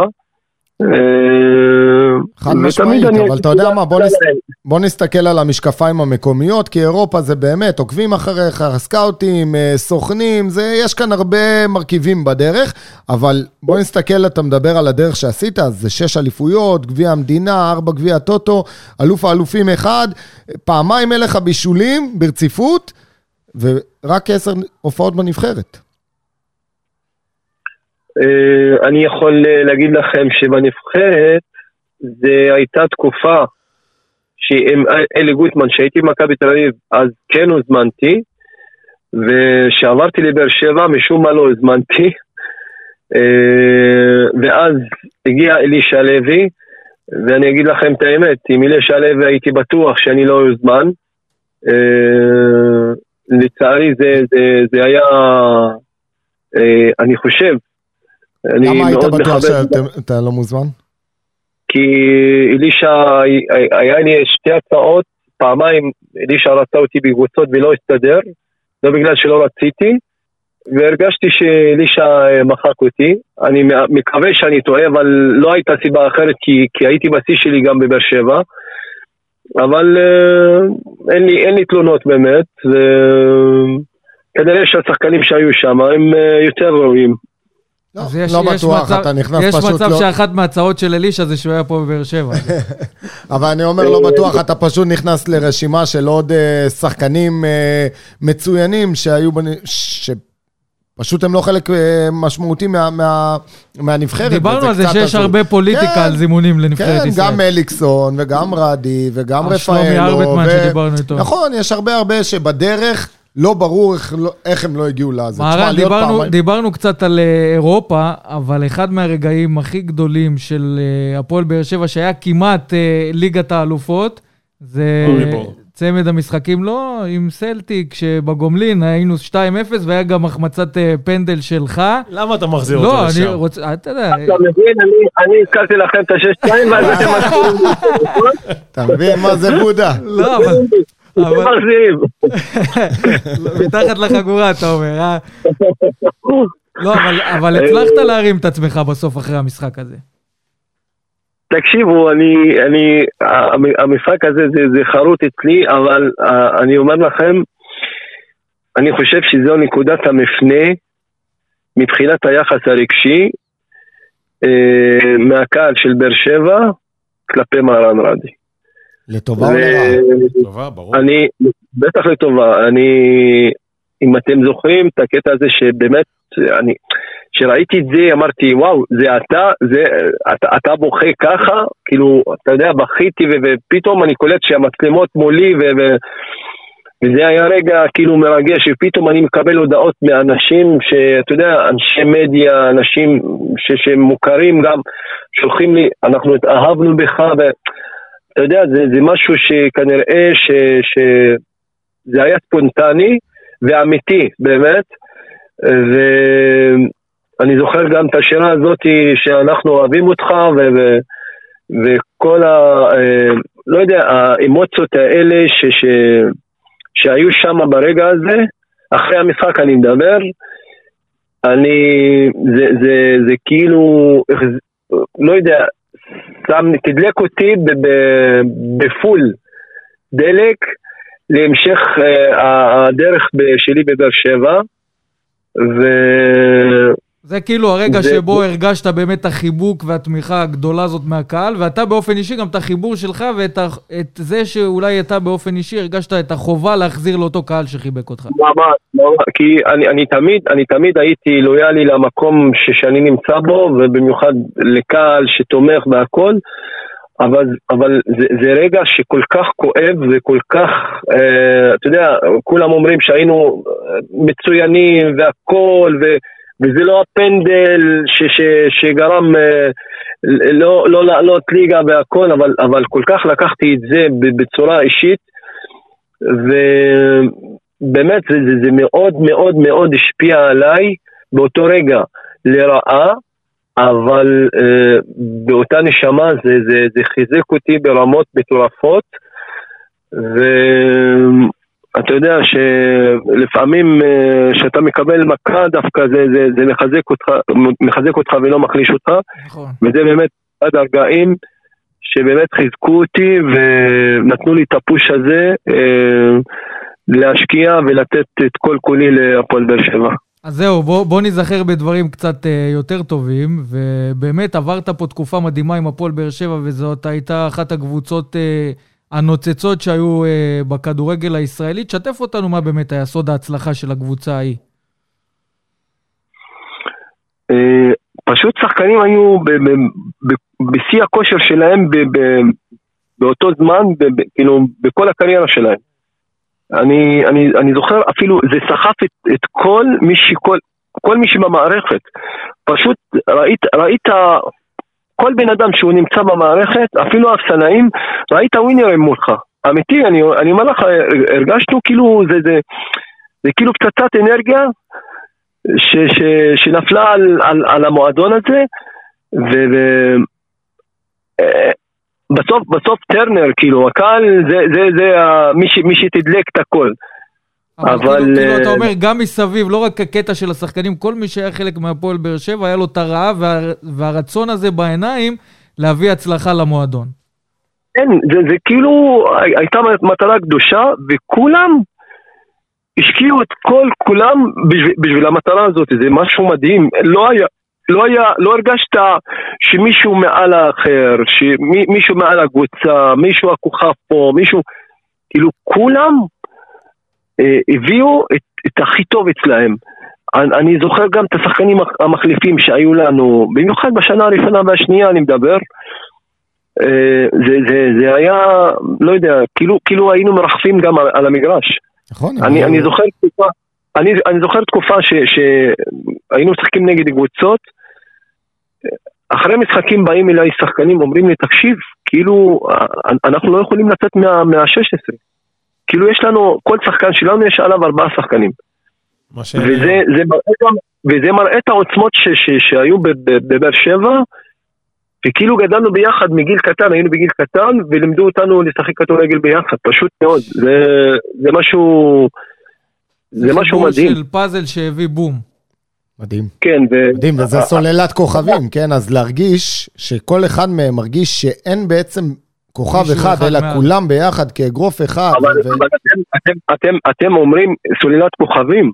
השחקנים שהגיעו לבאר שבע, אתה יודע, היה, אה, היו שמות כאלה ואחרים, כמה שמות, אבל השחקנים, יש שחקנים שבאו לבנות את עצמם, לבנות את הקריירה שלהם, נכון.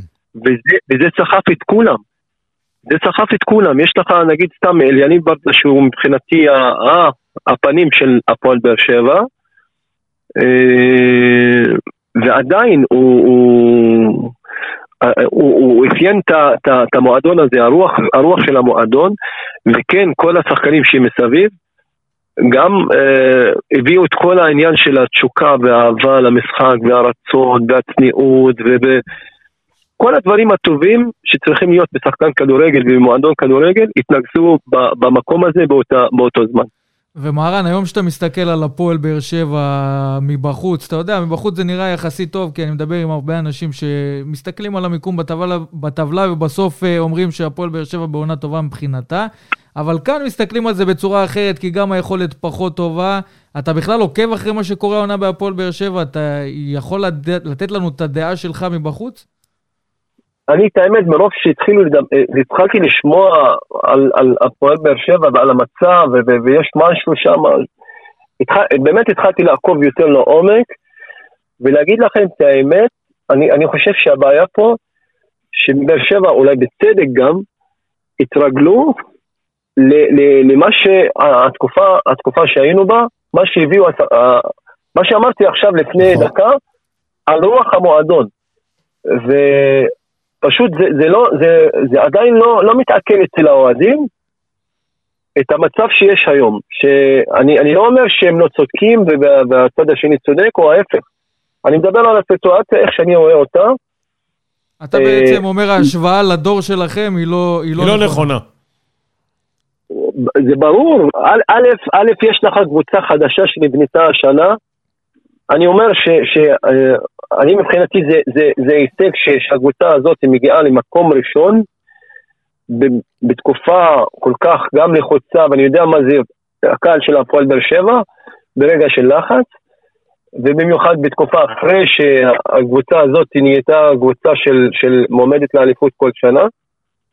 אה, אני, אני, אני חושב שההשוואה הזאתי, אתם, אתם עשיתם קבוצה חדשה השנה, והקבוצה מקום ראשון, ואם חושבים שזה קל לעשות קבוצה חדשה ולהיות מקום ראשון, גם ביכולת פחות טובה, וזה נראה פחות יפה, וכל המשחק הזה שהוא פחות uh, מלהיב, אני חושב מבחינתי זה, זה, זה הישג גדול, שהפועל באר שבע מקום ראשון, בסיטואציה ש- שהקבוצה הזאת נבנתה בה.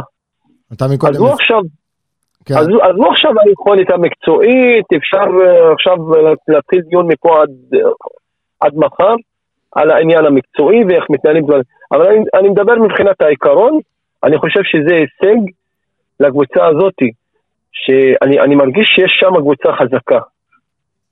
אתה מקודם לא- לא דיברת, יודע- דיברת על הקהל ועל הדלק שהוא נתן לכם ועל האנרגיות המטורפות ועל העידוד. אה, במשחק האחרון בטרנר, אה, השחקנים אה, שמעו בעיקר בוז, גם קללות פה ושם. מה, מה עובר על שחקן אה, כשהוא במעמד של מקום ראשון שני כזה, מרגיש שהעונה שלו, כמו שאתה אומר, אמנם הוא יודע שהם לא מציגים יכולת. מה, מה עובר על השחקנים? שהם שומעים כל הקהל שורק בוז. זה ההרגשה הכי רעה, הכי רעה, שיכולה להיות לשחקן כדורגל. משפיע, אתה אומר. בוודאות. בוודאות אני אומר לכם, כמה למרות, ששחקן... למרות יש- שהטענות יש- זה לא אליהם אישית, זה יותר לרוני. כן, אבל, אבל, אבל זה, זה, זה בסוף מחלחל לשחקנים. זה בסוף מי שמשחק זה השחקנים. ו, ועם כל הכבוד, אה, להגיד המאמן או לא מאמן, בסוף מי שצריך לתת אה, את מה שצריך במגרש זה השחקנים. אה, אתה יודע, המאמן יכול לשים מערך כזה או אחר, טקטיקה כזאת או אחרת, אבל בסוף זה משחק כדורגל, 11 נגד 11. אה, את האמת, אני ראיתי את, אה, את המשחק האחרון של הפועל באר שבע נגד מכבי נתניה, וזה הזכיר לי, אם אתם זוכרים, במשחק, זה היה המשחק האחרון שלי בהפועל באר שבע, שיחקנו נגד מכבי נתניה במשחק הפרידה מברדה. ניצחנו אותם 6-0 או 7-0 אם אתם זוכרים. אני שש, חושב- שש, כן. שש. משהו. כן. 6-0. זה, זה, זה כאילו, זה, זה רק החליפו, אה, הקבוצות החליפו את החולצות. אותו קהל, אותה, אותה, אותה, אותו, אותם אוהדים, אבל זה נראה שנתניה של השבוע הייתה באר שבע של אותה, אותה, כאילו האנרגיה.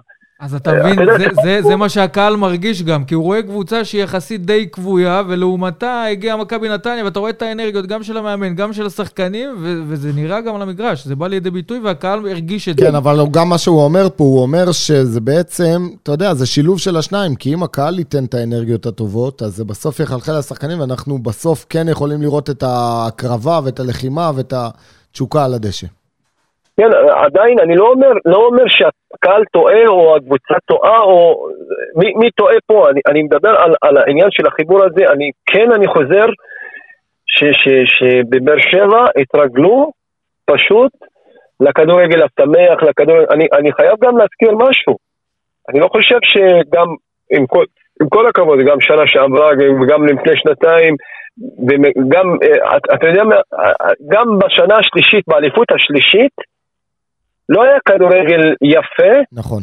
אה, באליפות, מאז האליפות השלישית, אני חושב שהרמה של הכדורגל בכלל ירדה, אה, ולהגיד את האמת, חוץ למכבי חיפה ומכבי תל אביב באיזשהו שלב עם, אה, עם, עם איביץ' בחלק מהעונה, כי הם היו משחקים קבוצה כאילו, קבוצה חזקה יותר ועוצמתית מאשר הרבה כדורגל. אה, אני חושב מאז הפועל באר שבע של הש- השנה השנייה, רק מכבי חיפה משנה שעברה ראינו אותה, אה, קבוצה עוצמתית דומה להפועל באר שבע של, של השנה, ש- אה, האליפות השנייה. ובהפועל באר שבע, בשנים האלה גם לא היה כדורגל הכי, הכי טוב, אם אתם מסכימים איתי. כן. לא, אנחנו מסכימים איתך, עם יד על הלב אבל רדי, אתה מסב... גם הכנסת כאן את אה, חיפה למשוואה. היום חיפה מקום ראשון עם אה, שלוש נקודות אה, הפרש על הפועל באר שבע. הפועל באר שבע גם ברבע גמר, גבר, אה, גמר גביע המדינה, אמנם בפיגור של 1-0, אבל יש עוד משחק גומלין. יש סיכוי להפועל באר שבע, העונה? אליפות, ש- גביע? ברור- שיש סיכוי להפועל באר שבע, גם גביע וגם אליפות. הרי אה, אה, אה, אל- אליפות לא לוקחים דרך התקפה, לוקחים דרך הגנה. ואתם אתם תראו סטטיסטיקות של, של קבוצות שלקחו אליפות, נכון, הבקיעו הרבה גולים, אבל הם קיבלו הכי פחות גולים בכל, אה, מכל הקבוצות בליגה. תבדקו את זה סטטיסטית. ואני אני חושב שהפועל באר שבע בתהליך כן להגיע לשם. אה, ואני לא נכנס עכשיו מאמן, שחקנים ובכל... ה- עצם שהפועל באר שבע נמצאת פה, אני חושב גם, גם מה, ש, מה שגורם לאוהדים להתבלבל פה, שמכבי חיפה נראית עוצמתית. נכון. הרי אי אפשר להשוות את מכבי חיפה להפועל באר שבע, כי, כי אלה שתי קבוצות שונות. מכבי חיפה כבר רצים שנה שנייה, הם אחרי האליפות, עם, עם, עם, עם שיא הביטחון.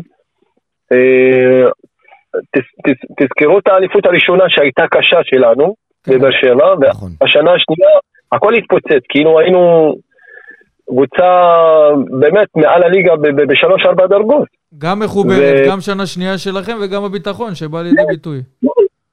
ושיחקנו נגד מכבי תל אביב עם כל סוללת הכוכבים שלהם, ושם החיבור לא, לא היה מאה אחוז. ומכבי חיפה פשוט היום אה, היא, היא מאוד עוצמתית. אז, אז גם להשוות, כאילו, מכבי חיפה, ואנחנו גם עם... עצם שאתם מתחרים איתם בסיטואציה זה כבר שנוצרה הישג, השנה, אתה אומר. כבר יותר, ואני לא, לא, לא, אה, תקשיב, הפועל באר שבע, מועדון בנוי להישגים. אני לא, לא מנסה להגיד, וואלה, בסדר, זה הישג, מספיק. לא, הפועל באר שבע צריכה תמיד לחשוב גבוה ולכוון גבוה. אבל uh, מצד שני, יש פה נסיבות שצריך גם uh, לנתח ולהבין איפה אנחנו נמצאים, ומפה דווקא להתחזק. והחיזוק הכי גדול שיכול להיות לקבוצה היום, זה רק הקהל. כי לפעמים לא, לא, לא יכולים לקחת אליפות כל פעם אה, עם תצוגות תכלית כמו שהייתה לנו ב, ב, בשנים אה, הקודמות. אה, פשוט, אה, הנה, אני, אני אקח אתכם לכדורגל העולמי. מוריניו בנה קריירה על משחק של בונקר. ולקח אליפות אירופה. אה, אני זוכר את המשחקים ברצלונה נגד אינטר, ואינטר עומדים פשוט על ה-16. והקהל שלהם תמך בהם, ובסוף לא הזכירו את המשחק הפחות יפה שלהם. וזכרו שלקחו את אליפות אירופה, את הצ'מפיון. מסכים איתך, uh, מסכים איתך, פשוט הקהל, אתה יודע, רוצה לראות גם יותר התלהבות ויותר, uh, אתה יודע, מהשחקנים, לראות קצת יותר רצון, ומשליכים את זה גם על המאמן, כי הם חושבים ש, שיש לו אחריות לעניין הזה, אבל יהיה מעניין לראות איך זה יתפתח. אני בטוח שהכל מאכפתיות ומאהבה, והם רוצים לעשות את זה, אבל לפעמים זה, זה נראה קצת בלבול, ואני אני, אני, אני גם רוצה להעביר מסר דרככם, okay. אוקיי. לאוהדים היקרים של הפועל באר שבע, החיזוק הכי טוב לקבוצה היום זה אתם, פשוט אתם. כי אי אפשר, אה, אתם יודעים, נלך הכי רחוק, אם יש שינוי בעמדה כזאת או אחרת, אני לא בטוח שזה, שזה כן יעשה טוב, לא יודע. אה, בינתיים אתם שמה, צריך לתמוך ו- ונפרגן, כי שחקני כדורגל הם אנשים עם הרבה רגשות, והקבוצה הזאת עובדת מאוד קשה בשביל כן לשמח את האוהדים, אה, וצריכים פשוט אה, להמשיך לתמוך, כי אין דרך אחרת היום. מסר, אה, מסר חזק, חזק ועוצמתי, ושזה בא ממהרן רדי זה גם אמיתי, זה הוא לא... הוא שם לנו גם את המראה מבחוץ, כי הוא רואה את נכון. הדברים נכון. מרחוק, ו... לא, אתה יודע, הרבה פעמים אנשים או... אני, אני מדבר, אני מדבר, דרך אגב, אני, אני באמת, אין לי, אני לא מכיר אה, כמעט, ו, ואין אנשים במערכת היום שאני מכיר בעניין המקצועי. היכרות אישית בטח אה, שחקנים גדולים ומאמן שהוא מאותר והכל. אה, אני, אין לי היכרות עם אנשים שם, אה, אבל אה, אני, אני רואה את זה מנקודת המבט שלי, מההיכרות שלי עם הקהל יותר. אני חושב שהקהל צריך להבין כמה ההשפעה שלו וזה, אני הרגשתי את זה ברגעים הפחות טובים, אה, כמה הם יכולים להרים ו- ולעזור לקבוצה, במיוחד שהיא נמצאת איפה שהיא נמצאת היום. רדי, אני, אם אני אשאל אותך, אתה, אנחנו דיברנו כאן על קריירה באמת אה, ארוכה ומעניינת, ושיחקת בקבוצות גדולות. אם אני מבקש ממך לבחור שחקן אחד, הכי טוב ששיחקת לידו, אתה יכול אה, להגיד לי אחד כזה? מקצועית או מכלול? אה, בוא נתחיל ממקצועית, בוא נתחיל ממקצועית ואז נעבור לאישיות. מקצועית טוני וואקמה. אוקיי. אה, אישיות ומכלול הכל זה ליניב ברדה האח הגדול. איזה יופי, איזה יופי. תשמע, תחשוב חדר הלבשה, תחשוב חדר הלבשה עם מנהיגים, עם שחקנים שהם באמת מנהיגים, בוגרים, כבר בשלב מאוד מתקדם בקריירה, כמו רדי, כמו שיר צדק, כמו אליניב ברדה, ויטור שהוא נולד קפטן, אה, מליקסון. אתה יודע, זה... זה, זה עוצמה, זה עוצמה. כאן, עשו כאן שילוב מדהים. מהרן, יכול להיות שדווקא זה של יניב ברדה, שחקן, אתה יודע, שעשה משהו בקריירה, מאותר והכול, ש, שגם מוערך על ידי שחקנים אחרים, זה שהוא נמצא בחדר ההלבשה של באר שבע, וזה שהוא גם שחקן בית של המועדון, יכול להיות שזה גם אחד מההשפעות הטובות שקרו על הקבוצה, שעברו עליה? אמרתי לכם שמבחינתי אני, הוא היה הפנים של הקבוצה. אה, אי אפשר לסכם אה, אצל אליניב ברדה במשפט אחד,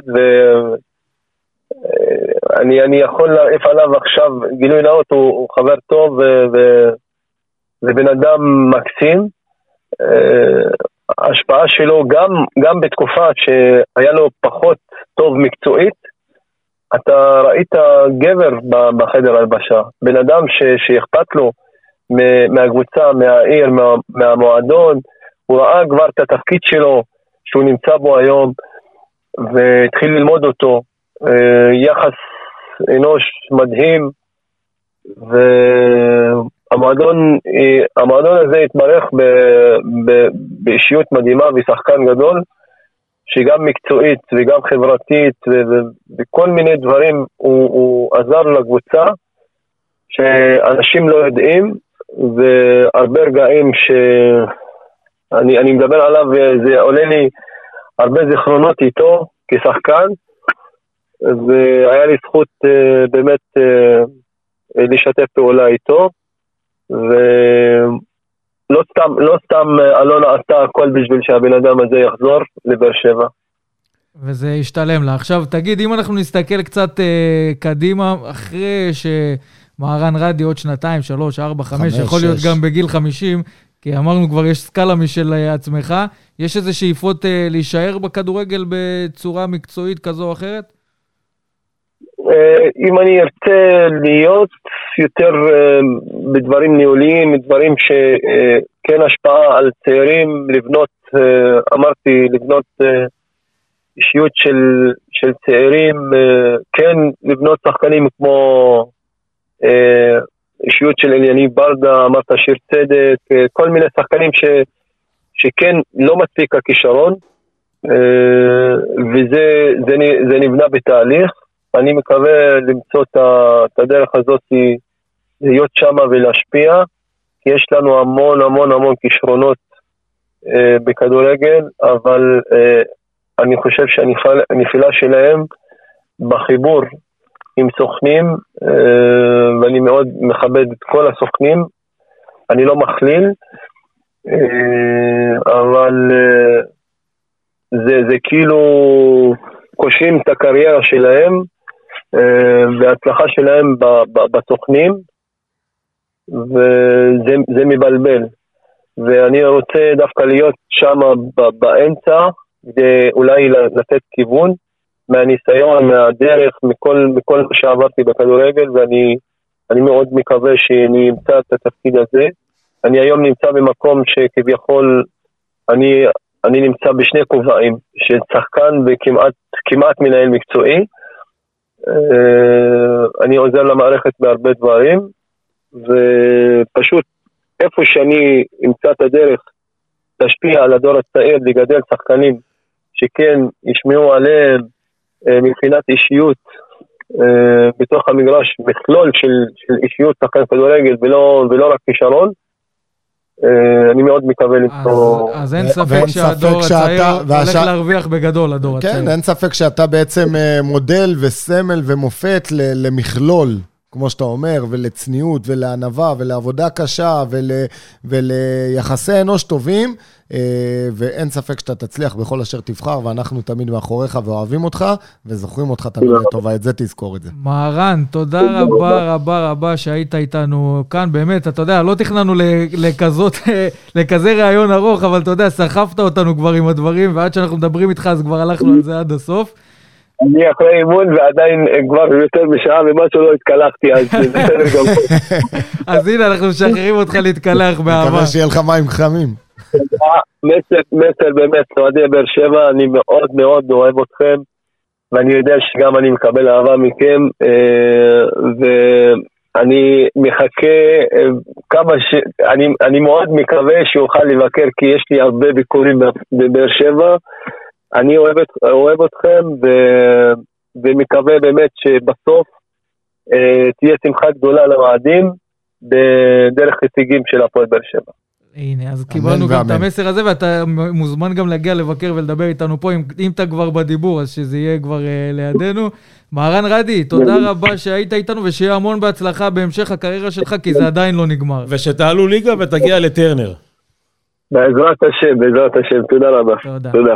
טוב, אז היה ראיון באמת חזק עם מהרן רדי. עוצמתי, חיכינו אמיתי. לזה הרבה מסרים, זמן. הרבה מסרים לקהל, שכל מי ששומע, וואלה, תיקח מסר אחד מכל המסרים, ואנחנו... איזה בן אדם, אה, אתה יודע, הוא בן אדם, זה- זה זה מה שיפה וזה יפה. לראות שגם אחרי הרבה שנים שהוא כבר עזב פה, עדיין ממשיך לעקוב, ואתה רואה שהוא גם יודע מה מצב הקבוצה, יודע בדיוק מה קורה כאן, ומעריך באמת את החיבוק הזה שהוא מקבל מהקהל. כן, ולקהל זה ולקבוצה. ללא ספק אחד מה, מהשחקנים, והחיבור הכי מוצלח אה, שהיו כאן אה. בשנים האחרונות, ללא ספק. משמעית. והערכה רבה, אתה יודע, גם בהנהלת המועדון מאוד מעריכים את uh, מהרן רדי על מה שעשה כאן, וגם היום, כמו שהוא אמר, שומר על קשר, אז זכינו שהיה לנו שחקן כזה כאן, ואנחנו מקווה שיגיעו עוד כמה מהרן uh, רדי בהמשך, uh, כי החיבור הזה בסופו של דבר חשוב.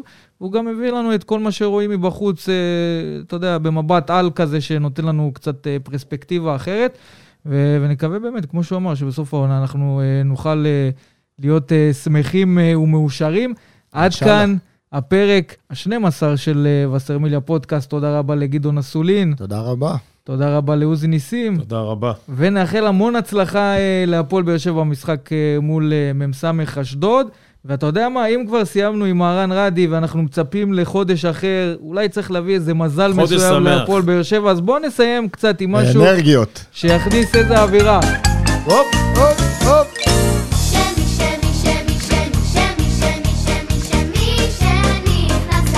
מי שנכנס אדר, גדעון. חג שמח. חג שמח ו... חג שמח וחודש טוב. רגע, לפחות שנרבה בשמחה.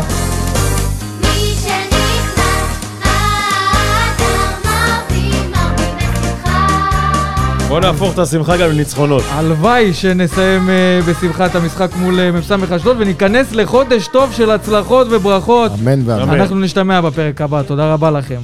שני שנכנס חדש